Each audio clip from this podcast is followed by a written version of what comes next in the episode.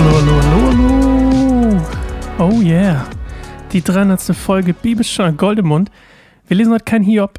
Für alle, die nur an Hiob interessiert sind, müssen jetzt leider ausmachen bis morgen warten, weil ich möchte diese Chance nutzen, die 300. Folge. Ich hätte nicht gedacht, dass wir das schaffen. Oder ich hätte auch nicht gedacht, dass das überhaupt so lange hält. Ich kann mich noch erinnern.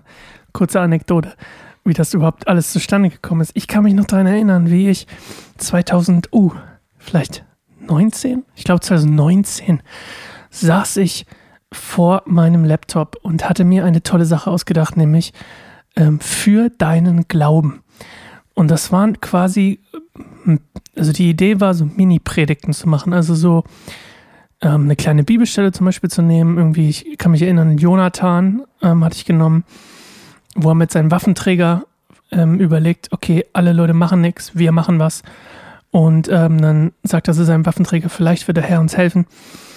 Und ähm, darüber habe ich eine kleine Mini-Predigt gemacht und so ein bisschen die Auslegung dahinter, wo das Ganze einzuordnen ist und sowas. War so ein Mini-Bibelstunde Goldemund.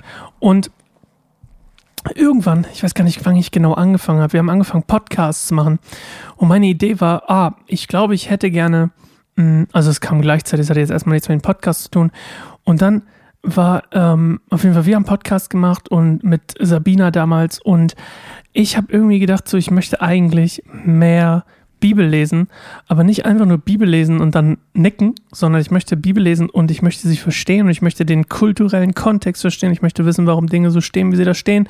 So ein paar kleine Gimmicks, wie zum Beispiel, wo zwei oder drei zusammenkommen, hatte ich euch erzählt, ne? Die nächsthöhere Zahl folgt auf die andere Zahl, drückt eigentlich so aus, ähm, dass es sehr ernst gemeint ist. Und ähm, das Spannende ist, dann habe ich irgendwann angefangen und dachte mir so, ey, wie wäre es mit einem Bibel-Podcast, weil mich das auch so ein bisschen motiviert hat, irgendwie ähm, mehr Bibel zu lesen und auch mehr zu in Erfahrung zu bringen, mehr zu recherchieren, nicht nur eine Übersetzung zu lesen, vielleicht nochmal nicht nur Luther, sondern auch Neues Leben und noch NGÜ dazu. Und dann, das hat mich auf jeden Fall irgendwie motiviert, äh, weil ich dachte, es hat irgendwie einen Multiplikationswert, es hat irgendwie einen Mehrwert für, nicht nur für mich, sondern auch für, für euch hoffentlich. Und so ist das eigentlich entstanden, dass ich vor, lass mich kurz nachgucken, ich kann es ja sehen, wann ich angefangen habe hier wann, was haben wir angefangen? Wir haben mit Markus Evangelium angefangen, ne? Äh, wann war das? Lass mich schauen. Es war März, also es war der 31. März 2021. Also über ein Jahr her. Und ähm, seitdem sind wir jetzt gerade bei der fünften Staffel, wie ihr vielleicht merkt. Und ähm, viel hat sich getan.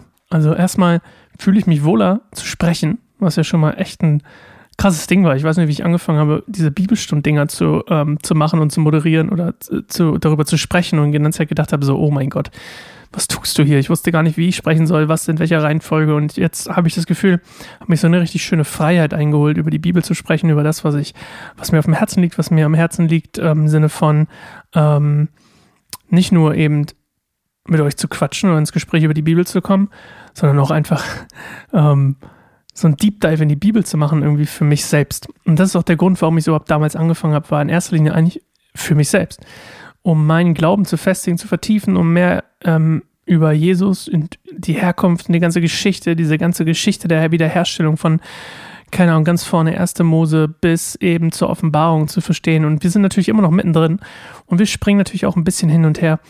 Ähm, aber ich finde es total schön, was sich daraus entwickelt hat und wie es sich entwickelt hat in den letzten ähm, knapp zwölf Monaten. Jetzt sind es schon 14 Monate? April, Mai, Juni. Ähm, 15 Monate sogar. Und ähm, das ist einfach schön zu sehen. Und mir tut es total gut. Ich hoffe euch auch. Ähm, einfach so, so viel mehr über Bibelstellen einfach nur, also anstatt sich einfach nur Bibelstellen rauszupicken und irgendwie darüber oder zu denken, AT, ah, Altes Testament ist total langweilig irgendwie, ähm, so, so richtig tief einzutauchen und zu merken, so wow, da steckt voll viel Reichtum an Wissen, an Weisheit, an Erkenntnis drin. Gott spricht durchs AT zu mir, zumindest zu mir, ich hoffe zu euch auch. Ähm, in gewissen Bibelstellen, ich weiß noch, als Jakob damals, als wir Jakob gelesen haben und Jakob gestorben ist, habe ich so gedacht, wow, ein Freund ist tot. So habe ich mich gefühlt. Ich dachte so, wow, ich habe total die gefühlt geistige Beziehung ähm, zu Jakob aufgebaut irgendwie. Das war total episch, das so, so zu empfinden. Ähm, hatte richtig Tränen in den Augen und ähm, das war das war richtig krass.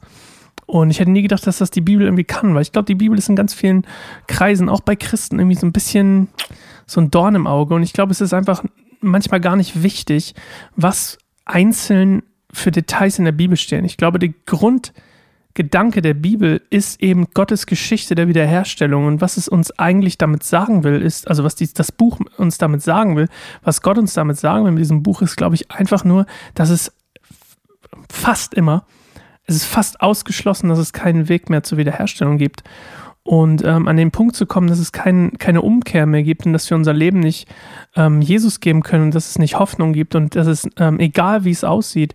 Ich glaube, so die Geschichte dahinter, die, diese Gott geht mit uns den Prozess bis zum Ende und ich glaube, das ist der entscheidende Punkt und Gott ist bereit, alles dafür zu geben. Und ja, die Bibel ist an manchen Stellen ein bisschen komisch und wir können auch gerne über Dinge reden, noch in Zukunft, die komisch sind. Aber ich glaube, hinter allem, wie gesagt, man sollte sich nicht im Detail verlieren, sondern ich glaube, man sollte A auf den kulturellen und Zeit, ähm, kulturellen Zeitpunkt gucken, also auf den, ähm, wann es geschrieben wurde, in welchem Kontext es geschrieben wurde.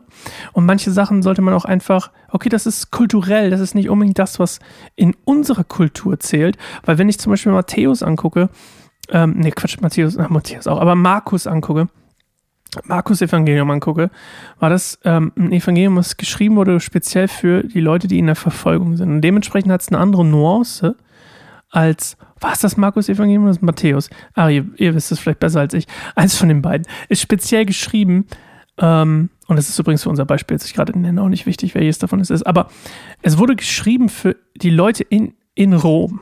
Also quasi für die, die Christen, die verfolgt wurden. Dementsprechend hat es diese Nuance und eine bestimmte Betonung ähm, auf, den, auf der Schreibweise, die andere Bücher nicht haben, wie zum Beispiel Lukas. Und wenn ich das in diesen Kontext einordne, muss ich das aber nicht auf meinen Kontext oder auf meine, meinen, meinen Background oder meine Situation beziehen, dass, weil ich werde nicht verfolgt. Und ja, es gibt Christen, die verfolgt werden, aber ich bin kein verfolgter Christ, zumindest nicht mit Gewalt oder nicht aktiv. Ähm, ich werde vielleicht teilweise unterdrückt, weil ich zum Beispiel auf Facebook oder Instagram keine ähm, religiösen Gruppierungen mehr targeten kann mit Werbung, ähm, weil es, keine Ahnung warum, also wahrscheinlich, damit ich nicht Unfug mache. Aber das ist ja eigentlich auch ein Zensus sozusagen, aber das ist jetzt nichts, was meinen Alltag irgendwie krass in die Tiefe reißt, wie das, was die Leute im alten Rom erlebt haben, äh, dass sie verfolgt wurden dafür, dass sie Christen sind. Aber wenn ich das in dem Kontext weiß und im Kontext lese, muss ich aber nicht alles für mich adaptieren. Weil gewisse Regeln und gewisse ähm, Sachen waren halt einfach wichtig, um das Überleben zum Beispiel zu sichern ähm, in der Verfolgung oder um Mut zu machen. Manche Sachen in der Bibel stehen da ganz speziell für die Leute geschrieben, die in der Verfolgung waren, um ihnen Mut zu machen, dass das, was sie gerade erleiden, ein, ein gutes Ende haben wird. Und das sind alles total wertvolle Sachen, aber es ist nicht eins zu eins auf meine Situation zu übertragen. Und ich glaube, es gibt einfach, wie gesagt, Sachen, die sind in meinen Augen, und es mögen andere Leute anders sehen, aber ich werde mich nicht mit euch streiten, falls ihr das anders seht.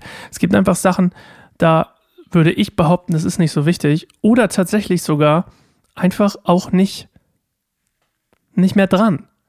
Ähm, und ich mache jetzt ja kein Fass auf.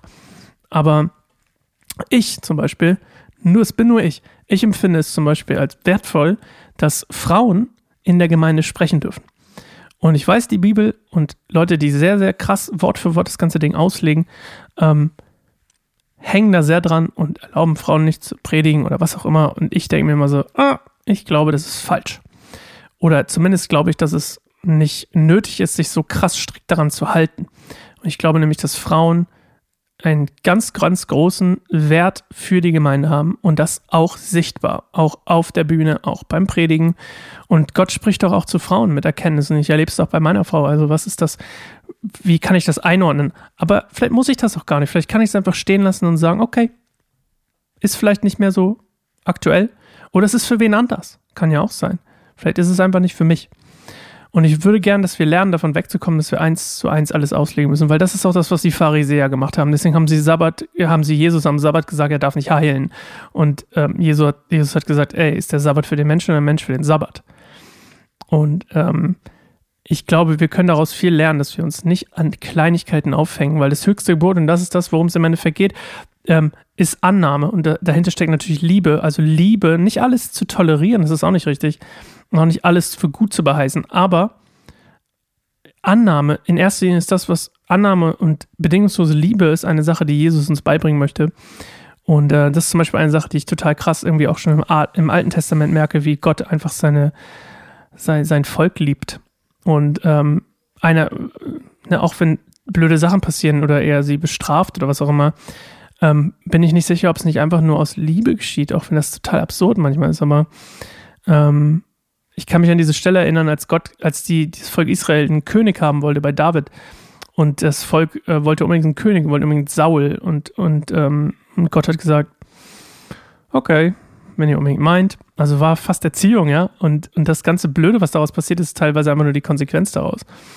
Und ähm, ja, anyway, ich bin auf jeden Fall ein Riesenfan von der Bibel. Ähm, mehr geworden denn je durch diesen Podcast. Und ich freue mich, dass ihr dabei seid, dass du dabei bist, ähm, mir diese Reise hier durchzugehen. Und ich hoffe, dass wir irgendwann Staffel 50 erreichen. Das ist mein Ziel, ey. Klingt ein bisschen abgespaced, aber ich meine, ich habe schon nicht von Staffel 5 habe ich auch schon nicht gedacht, dass es was wird. Ähm, deswegen, also ich habe eigentlich damit gerechnet, wir machen eine Staffel und gucken mal weiter. Und Staffel 5 ist schon ganz schön episch. 300 Folgen. Äh, Wahnsinn. Ich glaube, insgesamt, insgesamt haben es jetzt in diesem Jahr roundabout, ich glaube, was war die Zahl? 3000 Menschen gehört. 3000 einzelne individuelle Menschen haben das gehört. Knapp, glaube ich, 2,8 oder 2800 oder sowas war die Zahl. Was schon extrem heftig ist, finde ich. Ähm, klar, nicht alle hören es täglich. Klar, manche fanden es dumm. Manche haben es nach fünf Sekunden wieder abgeschaltet. I get that. Ist okay für mich. Aber ich freue mich, dass du einer der bist, der, der ähm, immer wieder mithört, der immer wieder dabei ist. Was ich mir noch wünschen würde für die Zukunft ist mehr Feedback. Ähm, keineinsamerbaum.org. Ich würde mich wirklich über Feedback freuen. Erzählt mir, ähm, was ihr denkt, was, ähm, was euch wichtig wäre für die Zukunft, was ihr gerne ändern würdet, ob ihr Ideen habt. Wenn ihr Ideen habt, bringt sie bitte ein. Ähm, das wäre total toll, damit wir hier gemeinsam irgendwie die, die Bibel lesen und genießen können. Okay. Schön. Das war's für mich, für die 300. Folge. Morgen geht normal Hiob weiter. Hiob 14 ist, glaube ich, dran und ähm, freue mich drauf auf morgen. Alles klar, macht's gut. Schönen Sonntag euch noch. Tschüss.